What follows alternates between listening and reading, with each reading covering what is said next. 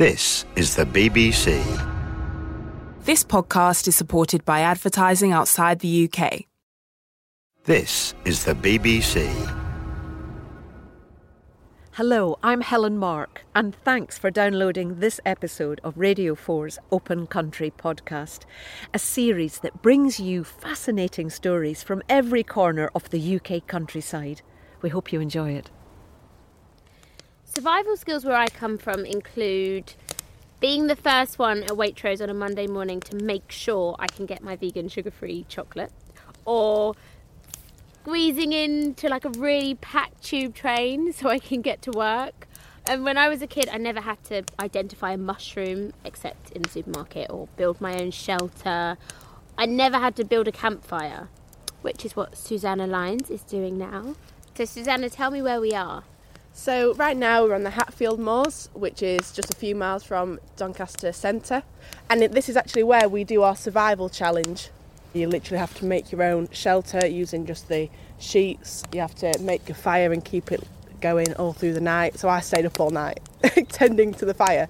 We had to make our own food, so we had to create like a tripod area, boil the water, make like a stew, and we did that all out here. Oh, I'm so impressed. you look so glamorous and you're out in the woods making fires. Yeah.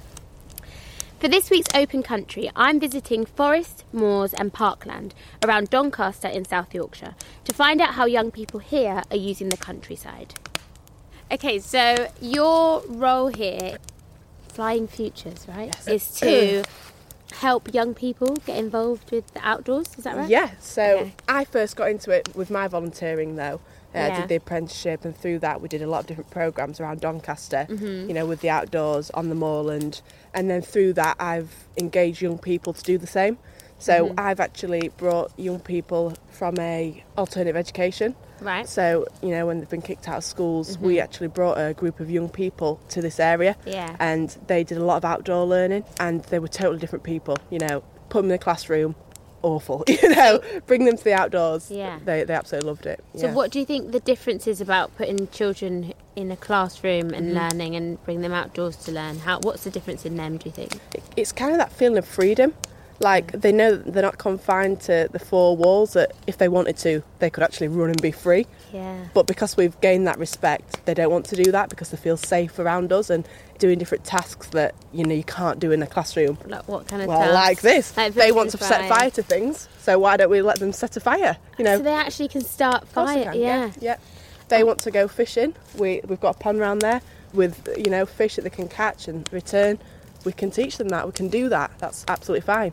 But they're told, you know, maybe they're not allowed to do things like that. Yeah. Yeah. And what's most young people's first reaction when you bring them out here?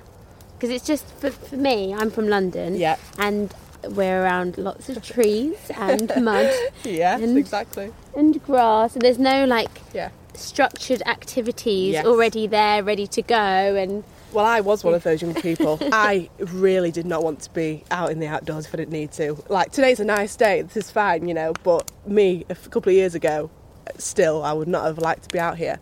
I was more a theatrical person, but into my singing and my dancing. And then when I started doing the volunteer work and, and saw people actually engaging, and then realising for myself how, because I was one of those young people at school, you know, I, I wasn't getting the support and doing things that maybe would have brought me on as a person. Whereas, you know, being out here yeah, to me, it's, it's kind of changed my perception, 100%. what's the most fun thing that you've done out here? Ooh, well, it's kind of fun but kind of dangerous as well. There's quite, a, and I, I think you might be like, oh gosh, there's a lot of adders around here. Oh, so the only poisonous snake in the UK are on this moorland, and there's quite a lot of them. And we've done an adder spotting session once, and obviously with the young people, it was a kind of cross between they were really scared because it's so dangerous, but also wanted to take a photo of an adder because you know not a lot of people get to be so close to an adder. So that was a really fun, but also I was really scared. And did you find it? yeah, we found some. And say it was like a route like this. If one's you know crossing your route, you can't step over it. So then you've got to find a different route. So that was really impressive, especially with the ex-army guys who lead this session, and they have compasses and they, they show you how to use a, a compass, how to map plan. So we had to we planned this route, and then we were like, oh gosh, what we're going to do. So we had to get the compass out, plan another route, how we're going to get back to camp. Yeah. So that was really, yeah, that was really fun.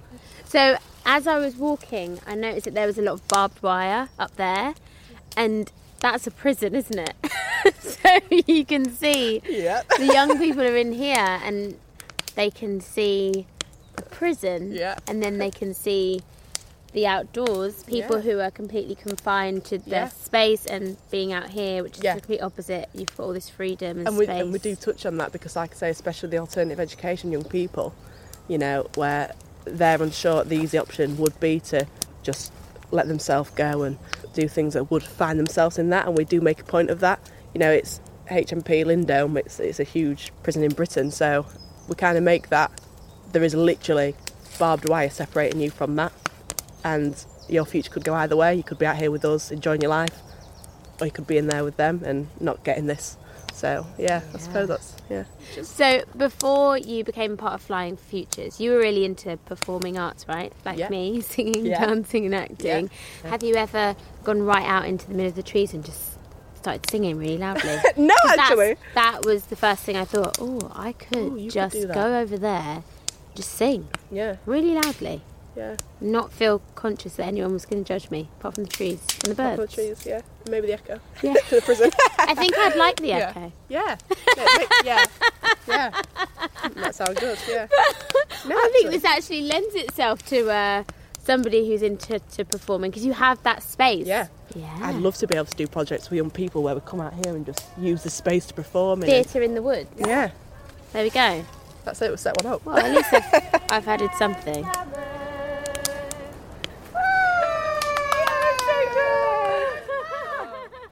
It occurred to me the other day that we could all actually just stay indoors. It could be forever or even just for a year because we get most things delivered nowadays our clothes, our food. We can call people all over the world whenever we want. We can still access things that we want to watch. We can work from home. And so I guess it could be quite easy to never really go outdoors. Not everybody has a garden or any real outside space. So it's quite scary that you could spend so much time at home and not be outside. And now I'm going to meet Megan Humphries and Helen Earnshaw, who work for the Yorkshire Wildlife Trust. They're on a programme called Tomorrow's Natural Leaders, and they're based at a wildlife reserve called Potteric Carr. So, the Tomorrow's Natural Leaders scheme is one of 31 nationwide projects that are run by Our Bright Future, which is a campaign. The first part of the project is very practical, so we've been going clearing land, working with volunteers, and then the second half of our project, we do our own individual Projects? mini projects. Yeah, mini projects. Tell me about your project that you've been doing. Well, our project specifically is about mental health. Mm-hmm. So, we're trying to build connections between the NHS and the Trust and other organisations such as Mind, you know, the Mental Health mm. Authority. It's such such a good opportunity, the space we have Yeah. at Potteric here and within Yorkshire Wildlife Trust, to get people in and to have an escape from everyday worries and troubles. Yes. And it's a nice alternative to more invasive methods of mental health. So, mindfulness sessions and stress relief uh, classes, and they're going to hold them in at Potteric. We want it as something that's accessible for all. Nature should be accessible for everybody, and so should positive mental health. And do you think it's had a positive impact on your own mental health because you are out here a lot now? 100%. I can definitely confirm being outside definitely helps mental health. So much, yeah. We'll Yeah. come sometimes in the morning and we'll be so grumpy and not prepared for the day, and then just half an hour just being outside, socialising, having some clean air, you just feel a lot calmer. Mm. Such a natural way to feel better. Yeah. It's one of the most like primitive forms of therapy. Everyone's been doing it for hundreds of years, going out into nature, just going outside and just calming down. Children always used to play outside after school in the streets and stuff. We don't really do that anymore. Yeah, it sounds so cliche to say, oh, we're a technology generation But we kind of we are. love our computers, but we, we sadly really are. are. And it is nice to have something that's a pull towards nature from a different perspective, Mm-hmm. especially a lot of late teenagers, early 20s, are struggling with mental health. It's very common to put the well being perspective on it and say, this is calming, this is good for you. Definitely is a nicer way to attract people. Yeah. I'd never seen a wild deer before I came to And you get so close to them, And it's amazing. They're so graceful, Mm. and it just feels like such a privilege to see them in their natural environment. It's very surreal. Yeah. It sounds really lame to say that, but Just on my way here, I was like, animals out in the Yeah, we show people around, sometimes like a squirrel. Yeah, because I'm from London, and Yeah. there's like foxes where they come out late at night to mm-hmm. eat the Stuff stuff out of the bin. bin. Yeah. yeah. It's not really the same. so it's really exciting for me. I love it.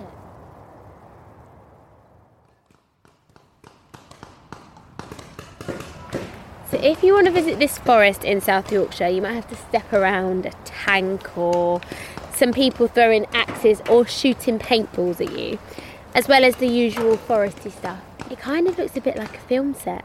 Helicopters and there's army trucks dotted around.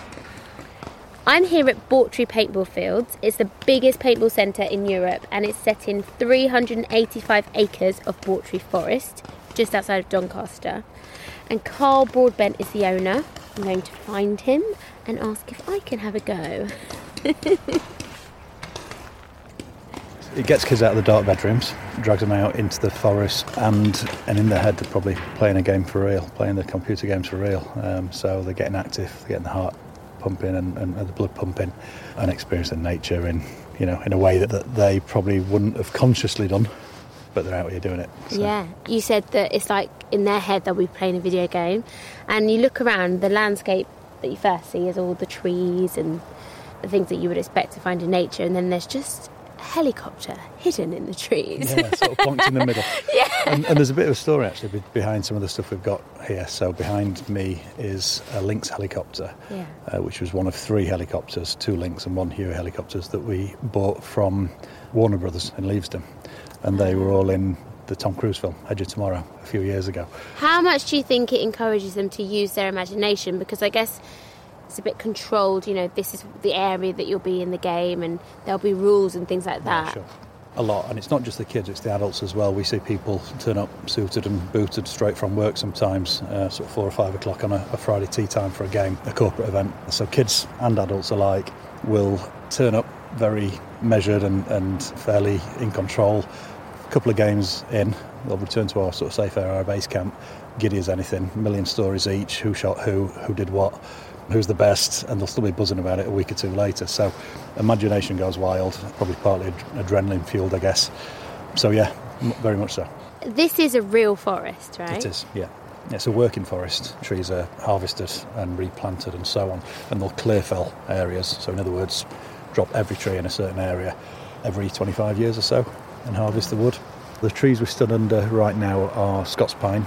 They've been here about 85 years, and apparently they'll stand for another 40 years. So you have groups who use the space for special military training. We do. Um, it'd be good to talk about that a bit, as long as we don't have to sign any official secrets. Yeah, sure. So- um, so we have a company use this land who specialise in training people who are about to take up jobs in areas of conflict. In fact, I've dipped my head in once or twice and watched them do some of the training. They do hostage situations where they'll sort of bag them and they'll interrogate them and so on and so on. And then they'll debrief and discuss afterwards how they might have dealt with being in that position a little differently or, or better Yeah. ways to stay alive, basically. Really interesting. They have a psychologist who work with them. Some of them are ex SAS. It's a completely different use to what we do. What we do is all about the fun. What they do is not at all, really. So if I just shoot you now. Okay, go.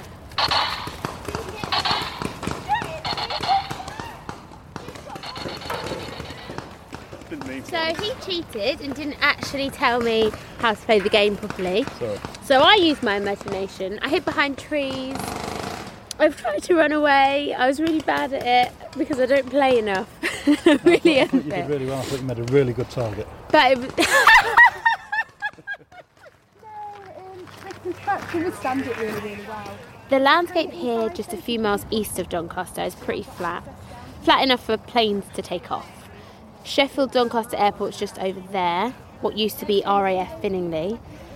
But now, as well as planes, this landscape's home to polar bears, tigers, and lions. That's like a bit. It's just in case you have an animal escape or anything like that. I have to have it on. But yeah, I can, please keep it on. But This is the Yorkshire Wildlife Park, and I'm with Rachel Ford, who's the education assistant here. And just over there is a group of lions. Real lions. They're huge. but there is a fence in between me and the lions. Gonna have a nice spray and mark its territory now for you. Is it your way? Yeah. and they're all sort of walking over towards me. There's a meat container where they butcher up all the meat, and they've just opened it.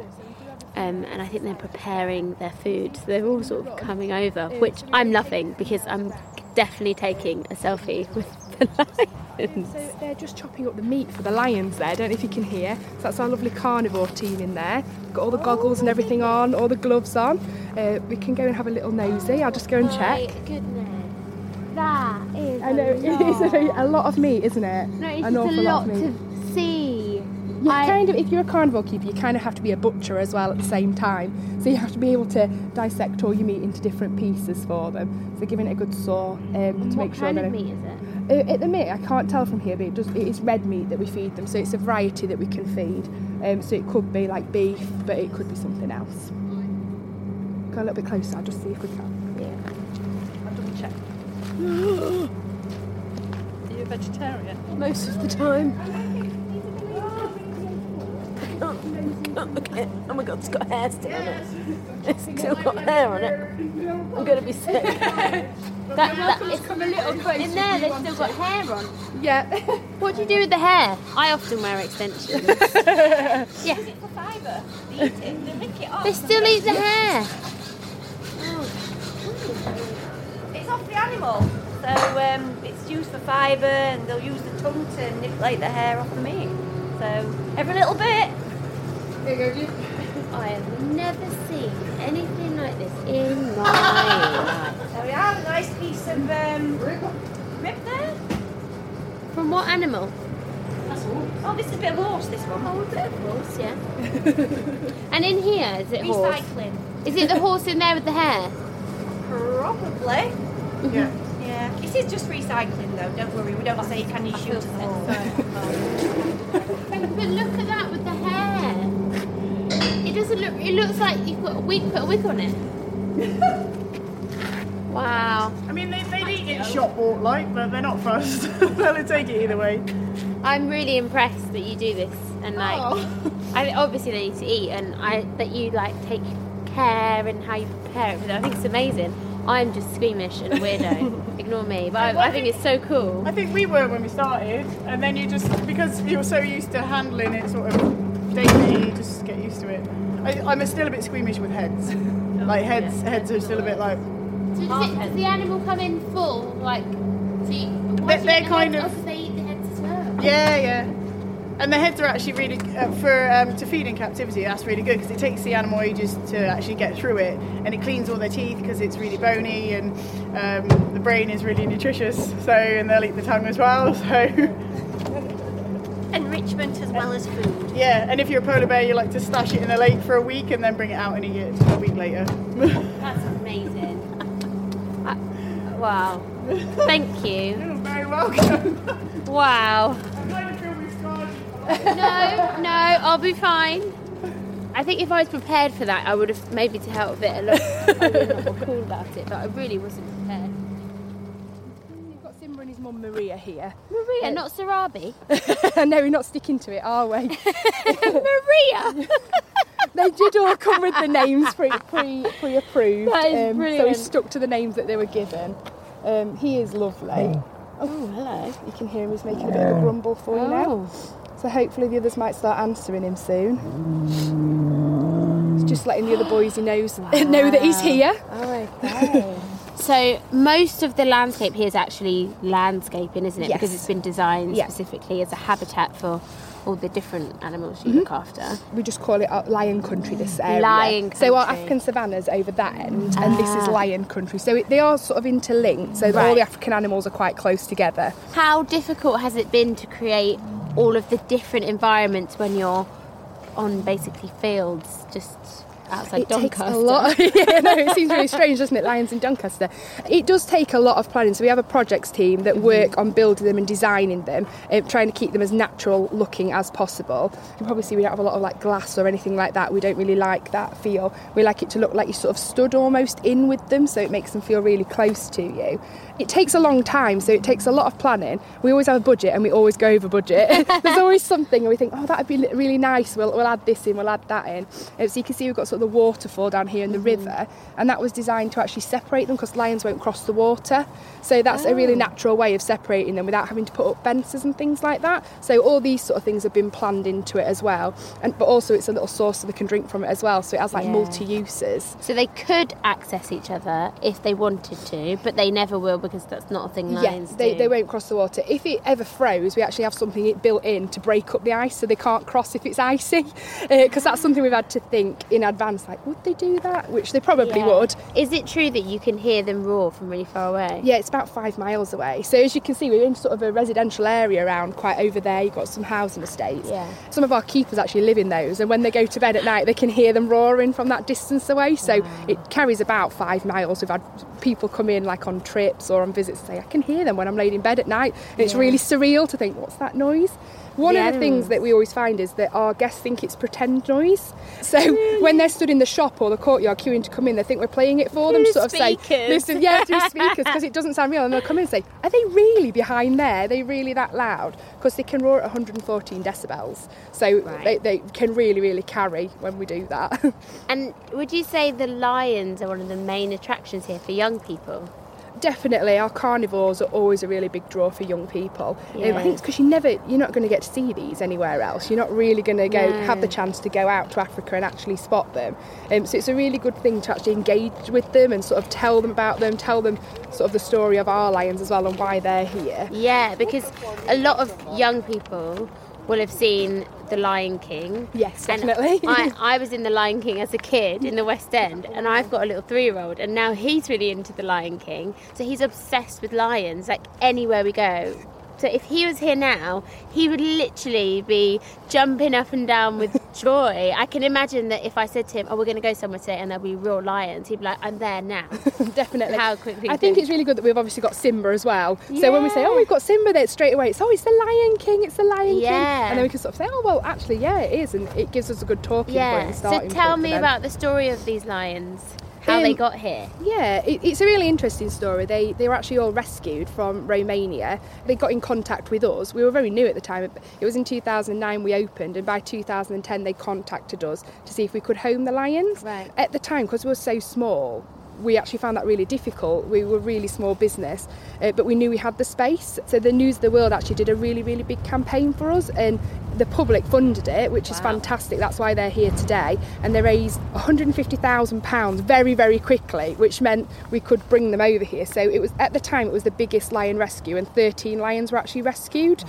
Jet 2 offered us a plane, and they flew to Doncaster Airport, so we had to get special permission for them to land there. and they were great. They were really accommodating. They actually did a really slow descent from Amsterdam. Went really, really slowly so that it didn't cause ear pressure for the lions, Right. so it kept them as calm as they possibly could be. So were they still awake? Yeah, they were at the time. It's a lot safer to be able to actually move them in that way. When we finally opened Lion Country for them to go into, the young boys like sort of ran out straight away, you know, exploring. They were like, "Grass! What's this amazing grass?" Running Yeah. around on it. But the older lion actually took over a month to come out um, because he just had never been on grass before, and it was something really, really different for him. And we love our lions to bits. So they are definitely a really, really big draw, and and they are still called the pride of Yorkshire. So we, we do like to refer to them as the pride of Yorkshire still, which is great. There's a tiny baby as well that's just out at the minute, just climbing into the pouch. Oh, I can't see it. Oh yes, it's getting into his little pouch. You are welcome to step over the fence. I don't have a key. All the little wallabies and the little joeys in the pouch. Oh, it's too cute. Maybe enjoying the outdoors is a habit that you have to learn, and it could be through going for a lovely walk and that making you feel really calm and relaxed, or an organised outdoor activity, or playing a game with friends, or getting to interact with animals like this cute wallaby. It's so cute, it's so hard to resist.